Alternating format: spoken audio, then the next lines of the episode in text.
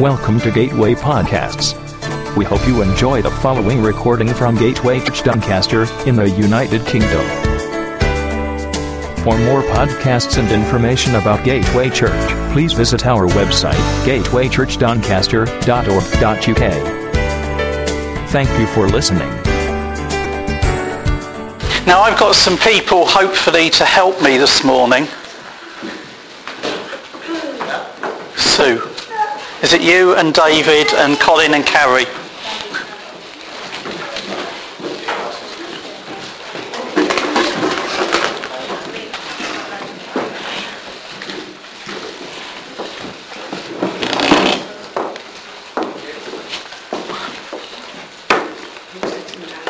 Um, one of you's meant to be sat, isn't you?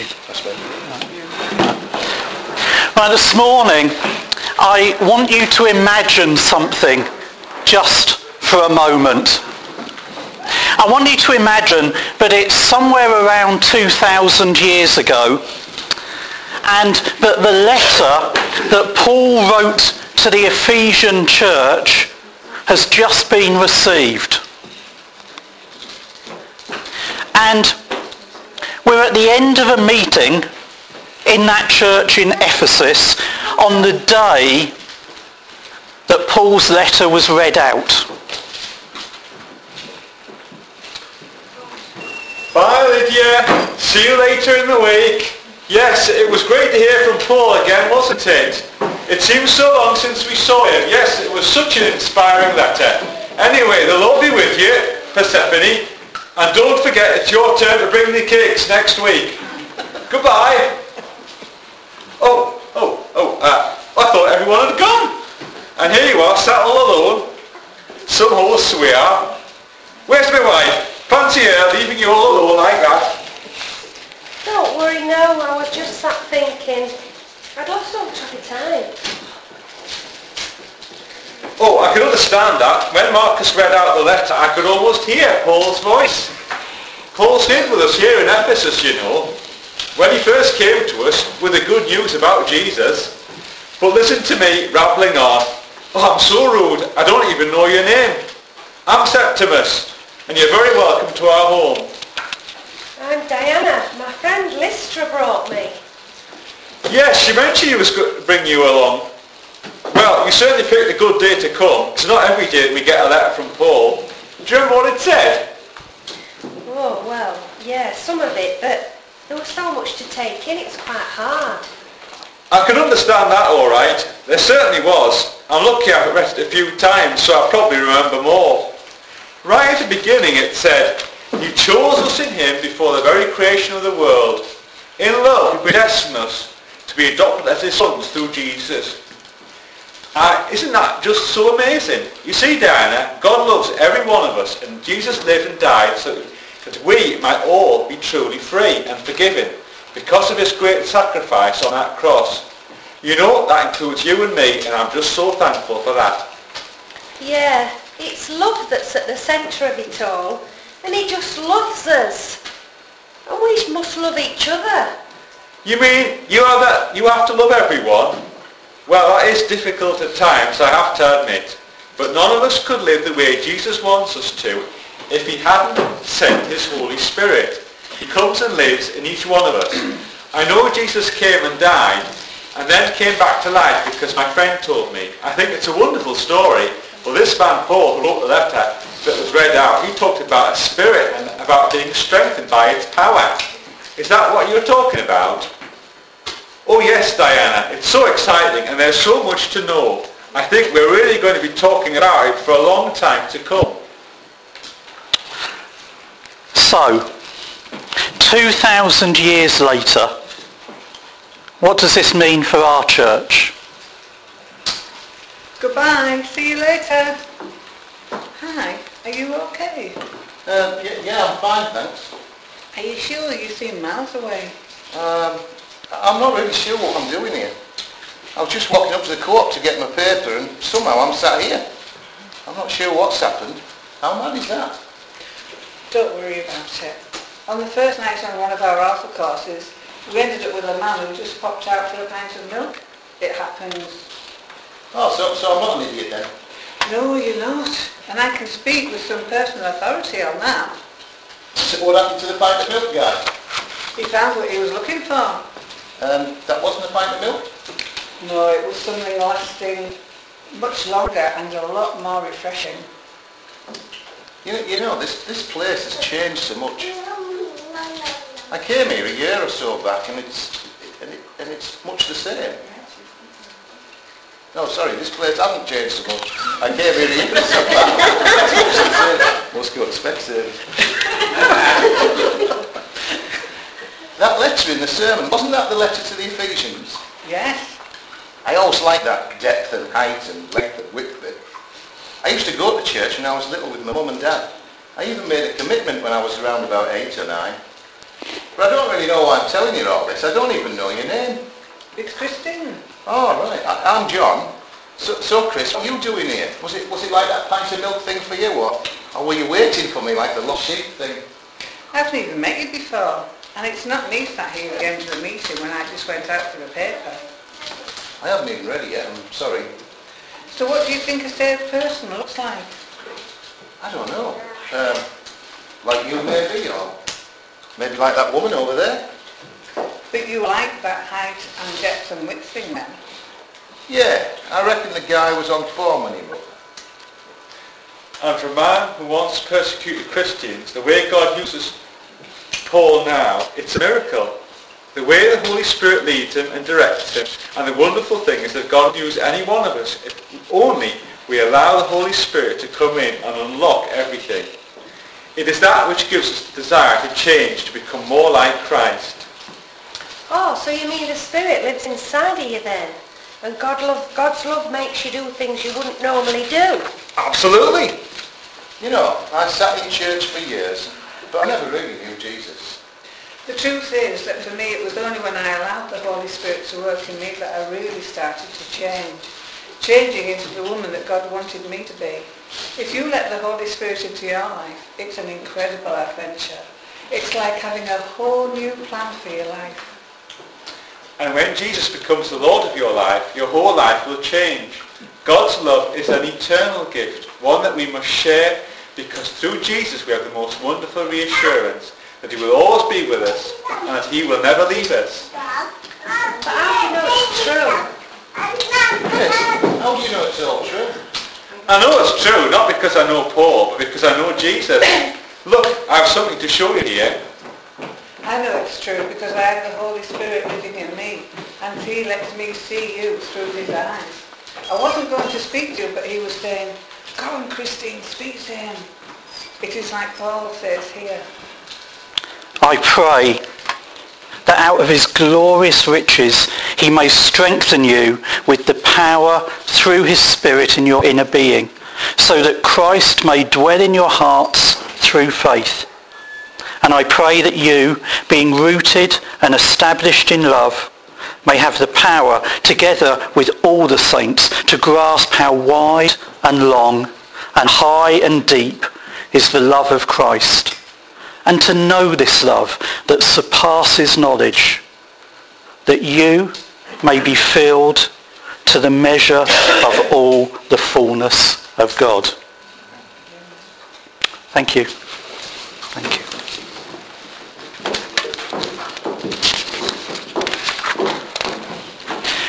you. You know, just as it was for the Ephesians, it is for us as well. The Bible teaches that Jesus is the same yesterday, today and forever. Now do you think Jesus would have John back? God's waiting for him with open arms. He's just waiting to welcome him home, to encourage him. And if that's where you are this morning, then I want to encourage you. Go for it. You won't regret it because it's like you never left. But all through the centuries, it's been the same questions. How do I know? How can I be sure? And you know, the answer to that has always remained the same as well. It isn't because of some dry theology in a book, but because we have the Holy Spirit to guide us and direct us. And because when we find his work in our lives bringing conviction and correction, we know that it is true. Because we rely on him daily for his strengthening and his, for, for his empowerment. Now, if you're visiting this morning, I just want to explain that we've been looking at a series on the Holy Spirit. And we've been doing that since January, looking at various aspects of that subject. But today, I want to focus on some very practical aspects on the way in which the Holy Spirit helps us.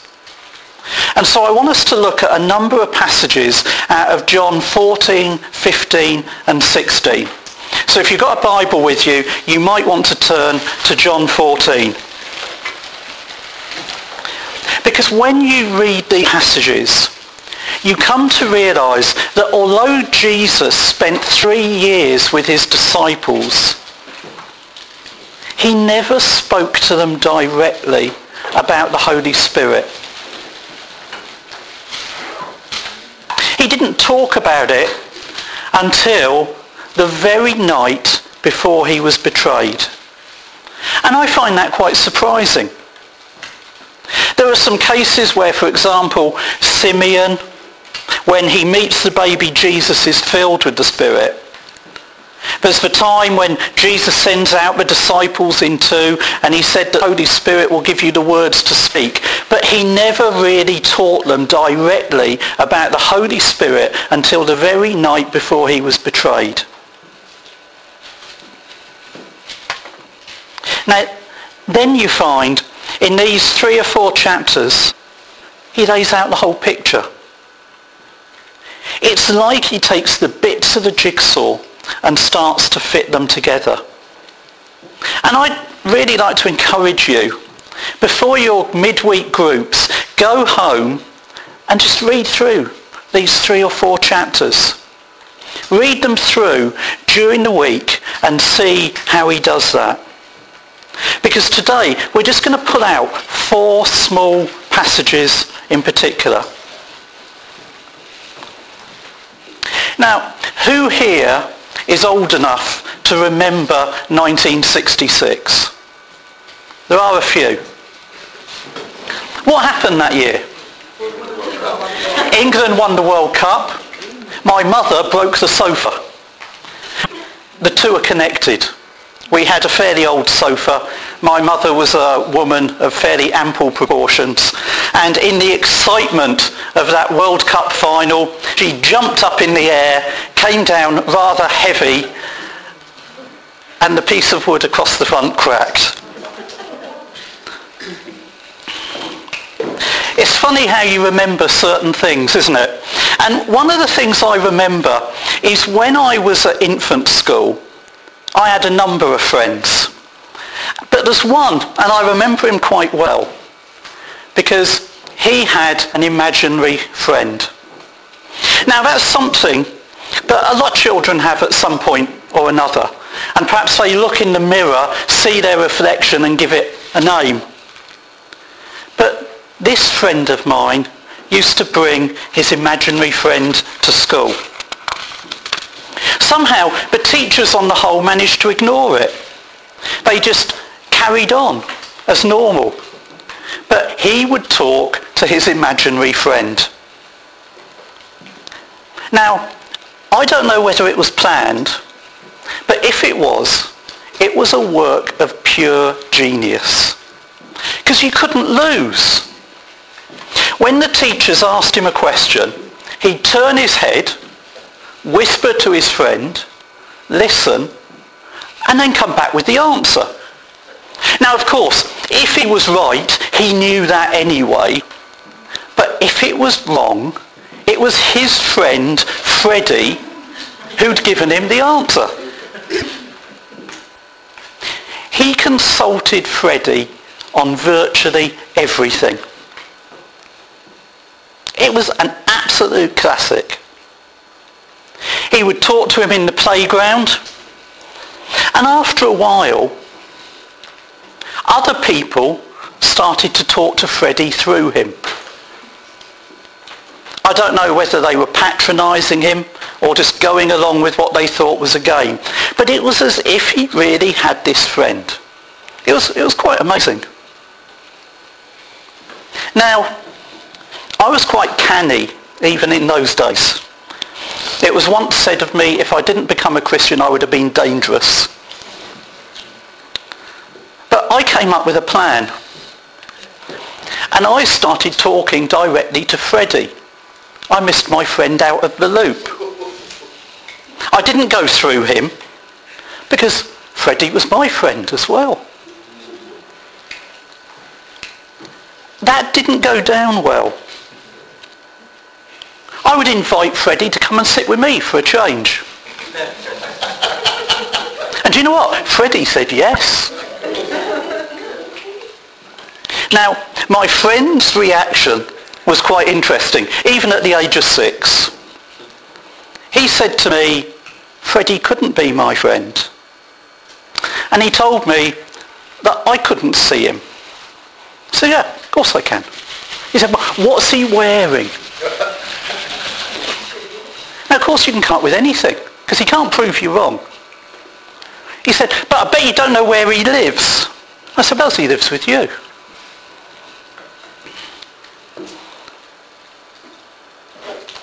He told me that I obviously couldn't know him that well because he bet I didn't know his favourite colour. But of course I did. It was the same as mine, funnily enough. In the end, out of sheer frustration, he blurted it out. You can't know him because I've just made him up. This is what Jesus says in John 14. And I'm starting reading at verse 15. If you love me, you will keep my commandments. And I will ask the Father, and he will give you another helper to be with you forever, even the Spirit of truth, whom the world cannot receive because it neither sees him nor knows him. You know him, for he dwells with you and will be in you. I will not leave you as orphans. I will come to you. The world cannot receive him because it neither sees him or knows him. You see, the world just does not recognize the Holy Spirit. When Jesus is saying this to his disciples, what he is doing is starting to change their whole thinking. They were used to the Old Testament way of looking at things, where the Holy Spirit came on chosen people for a chosen time to accomplish a particular task. He came on Samson. He came on the prophets. He came even on King Saul. And he enabled them to do something supernatural. And then it left. And they were all aware of that. They were used to that. But then Jesus says, I will ask the Father and he will give you another helper. The word there is the Greek word parakletos. Someone who comes alongside you to live with you, to help you and to encourage you. Jesus was saying, this is what it's going to be like. In the past, you've experienced the Holy Spirit when he comes and goes. But now, you're going to know him. Now, he will be with you. He will be in you. He was saying that now there would be a new time. And that for them would have been something of a revelation that as they had their day-to-day contact with the world, the Holy Spirit was there with them, living inside them. Now, although that story about my friend's imaginary friend Freddie might seem silly, it's actually quite a good picture of how we can interact with the Holy Spirit. Because imagine it, we can talk to the Holy Spirit. We can ask him for answers. And do you know what? He does answer. we can talk to him as if he's our friend.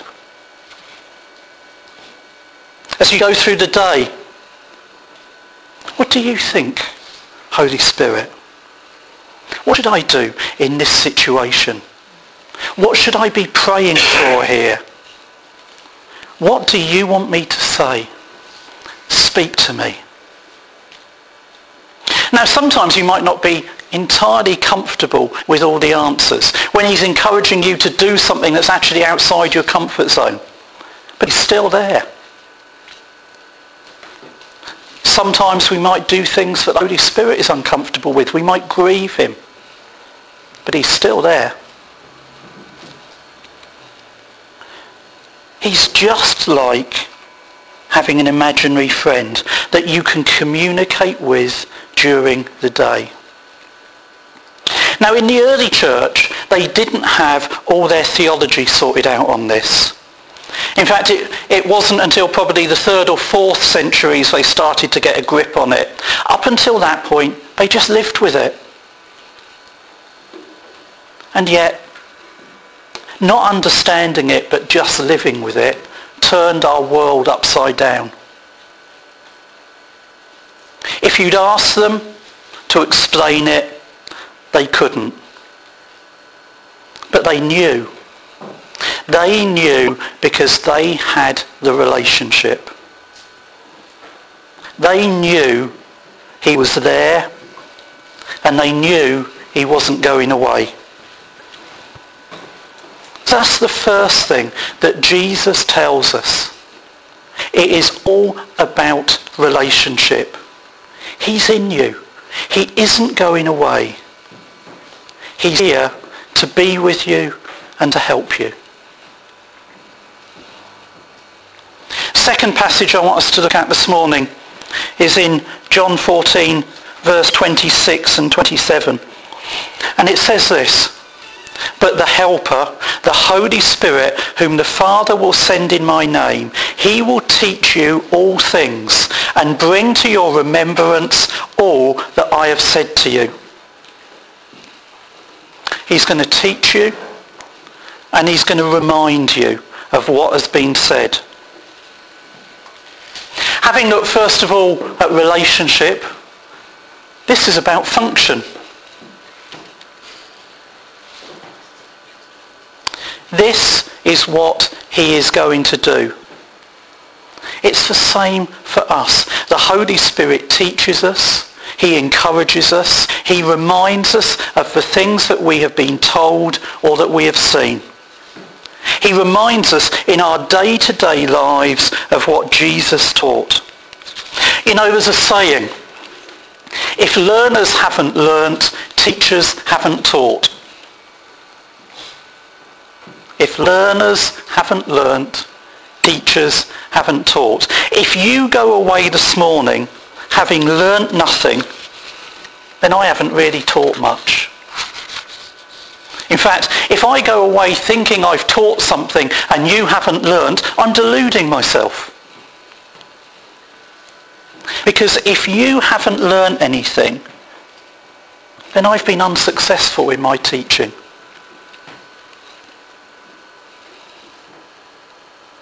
Because one aspect of teaching to be successful is it needs to lead to a change. If I stood here this morning and started putting up onto the screen some of the law that I work with during the week, if I stood and even explained it, even if I stood and told you how you could use it, unless it gave you an understanding that led to you being able to apply it in the future, then actually my teaching is in vain. Because that's what teaching is all about. I mean, it's said that lecturing is the art of transfer, transferring the notes of the professor to the notebook of the student without engaging brains of either. And there's a certain amount of truth in that. But that's not good teaching. And if that is the case, that's not what we need in the church. And that certainly isn't what the work of the Holy Spirit is about. The best lessons most of us have learnt are those that have been learnt through experience in a hands-on situation. And it's in those hands-on situation that the Holy Spirit comes to us to teach us and to remind us. And sometimes that means it takes time and sometimes it means we make mistakes.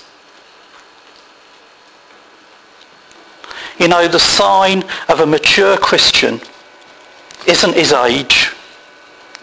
Neither is it how long since he was saved. I think the measure of a mature Christian is the amount of time between him hearing something from Christ and becoming obedient to it. The shorter that period of time, the more that person is walking in maturity. And so the Holy Spirit comes to us, teaches us, reminds us, and interacts with us. But we need to put those things into practice. And it leads to some common questions. Like, how do I know that it's the Holy Spirit talking to me? Now, I want to ask you a simple question. When the phone rings and you pick it up and you hear those first three or four words, how do you know who it is? You recognize the voice. You listen to it. You take a note unconsciously of its tone, its accent, maybe even the words that are used. The subject matter might give you a hint. And within a few words, you often start to recognize who it is. Some voices are very distinctive.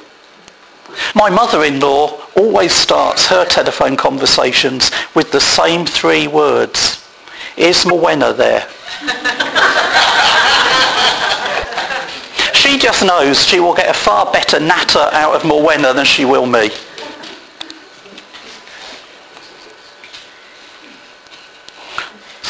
Just laughing, just thinking about that.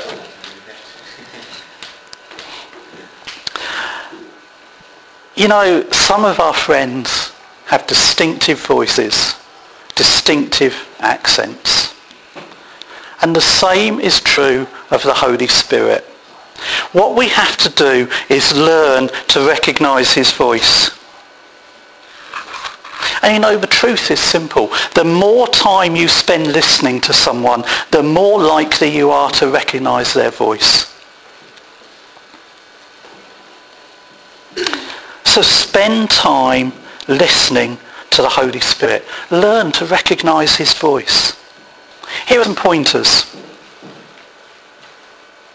On the whole, the Holy Spirit is far more interested in people and relationships than he is about programs and achievements. With the Holy Spirit, it is all about people. Whatever he talks about to you, the emphasis is on people.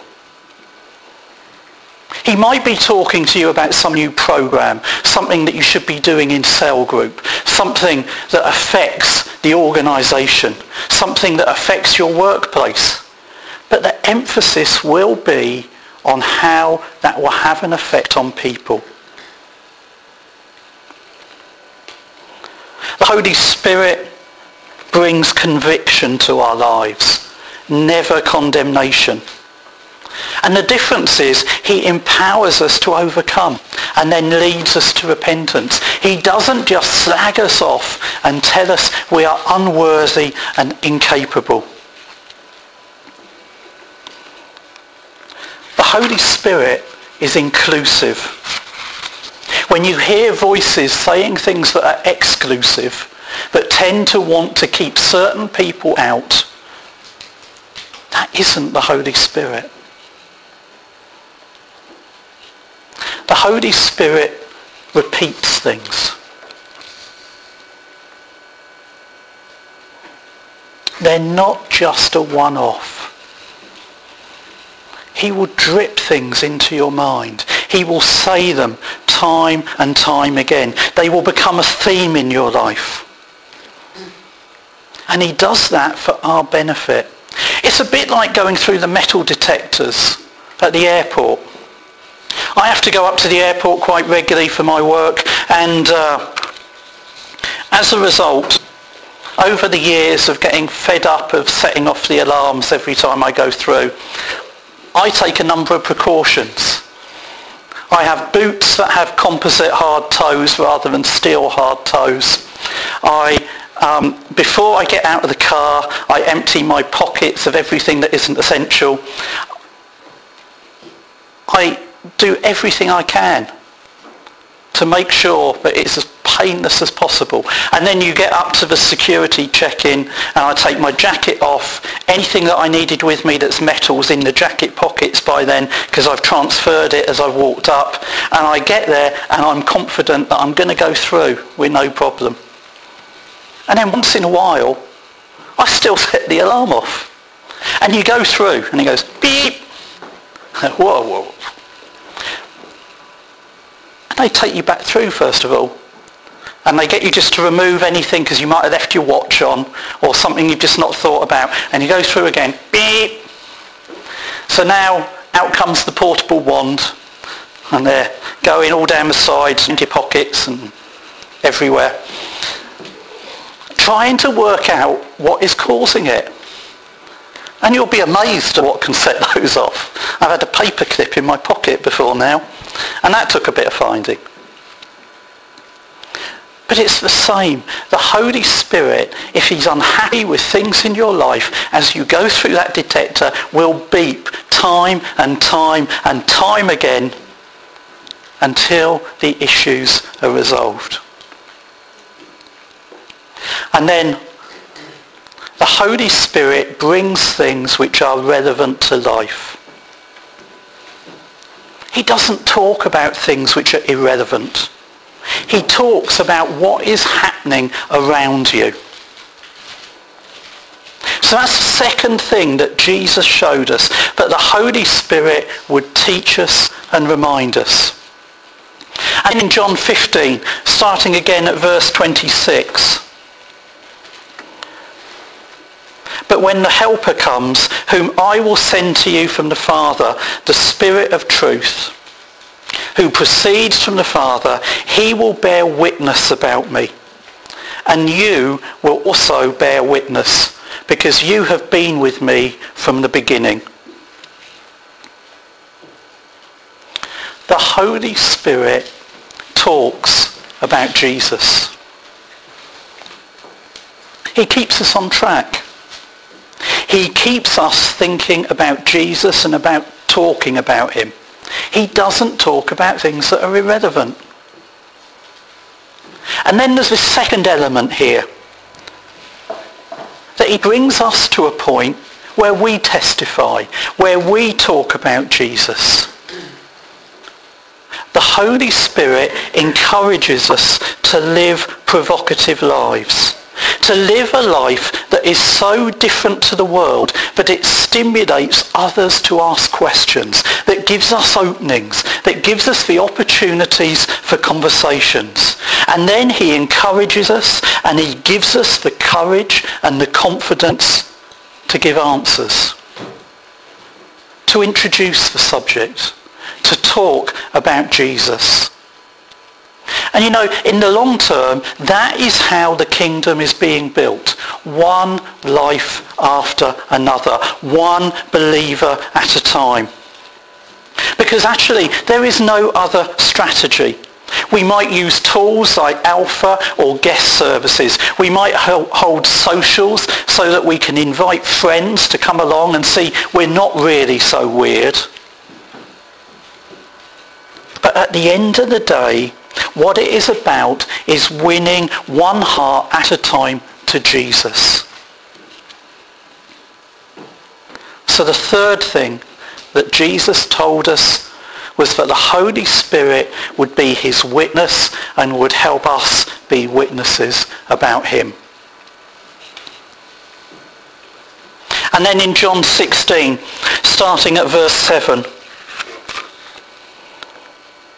Nevertheless, I tell you the truth. It is to your advantage that I go away. For if I do not go away, the helper will not come to you. But if I go, I will send him to you. And when he comes, he will convict the world concerning sin and righteousness and judgment. Concerning sin, because they do not believe in me. Concerning righteousness, because I go to the Father, and you will see me no longer. Concerning judgment, because the ruler of this world is judged. Here Jesus is giving a very simple message. He's saying to his disciples, you're in a battle. You're in a battle. Now I don't know if you realise this, but we are in a battle. And you've got to get used to it. But the Holy Spirit empowers us. And that's the main reason it is vitally important that we are continually filled with the Holy Spirit, day in, day out. We need lives that are empowered. Because we are caught up in this battle that is being fought in the spiritual realms. That's why we need to encourage each other to pray in tongues. Because we're in a battle. And we need all the building up and the strengthening we can get in order to see this world turned round. That's what it means to be a true charismatic. Not that we play around with these gifts of the Spirit to entertain one another or to have a good time on a Sunday. But so that we can wield them as weapons like seasoned soldiers in a fight. So this is what Jesus, on the night before he was betrayed, said to his disciples. It's all about relationship. The Holy Spirit is your friend. He will teach you. He will remind you.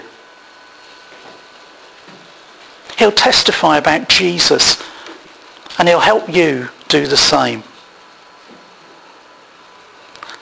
because we're in a battle. We need to be aware of that. We need to be looking out for each other. We need to be fighting for one another and watching each other's backs.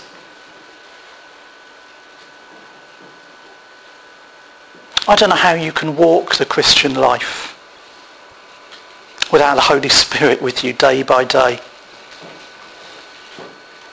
Although I know many try. But I just want to encourage you. Every day, ask God to fill you afresh with his Spirit, to anoint you for everything you need during the day. Give him permission to teach you, to remind you of the things that Jesus taught. Be prepared to let him loosen your tongue and set you talking about Jesus. and be prepared for the battle. Make sure you're walking alongside others, that they're looking out for you and you're looking out for them. That you can have a good week and a safe week and give glory to Jesus. Amen. We're going to finish the meeting there this morning, but if anyone would like prayer, we'll always pray for people to be filled with the Spirit, to be healed, do come and ask. Otherwise, have a great week and may God bless you.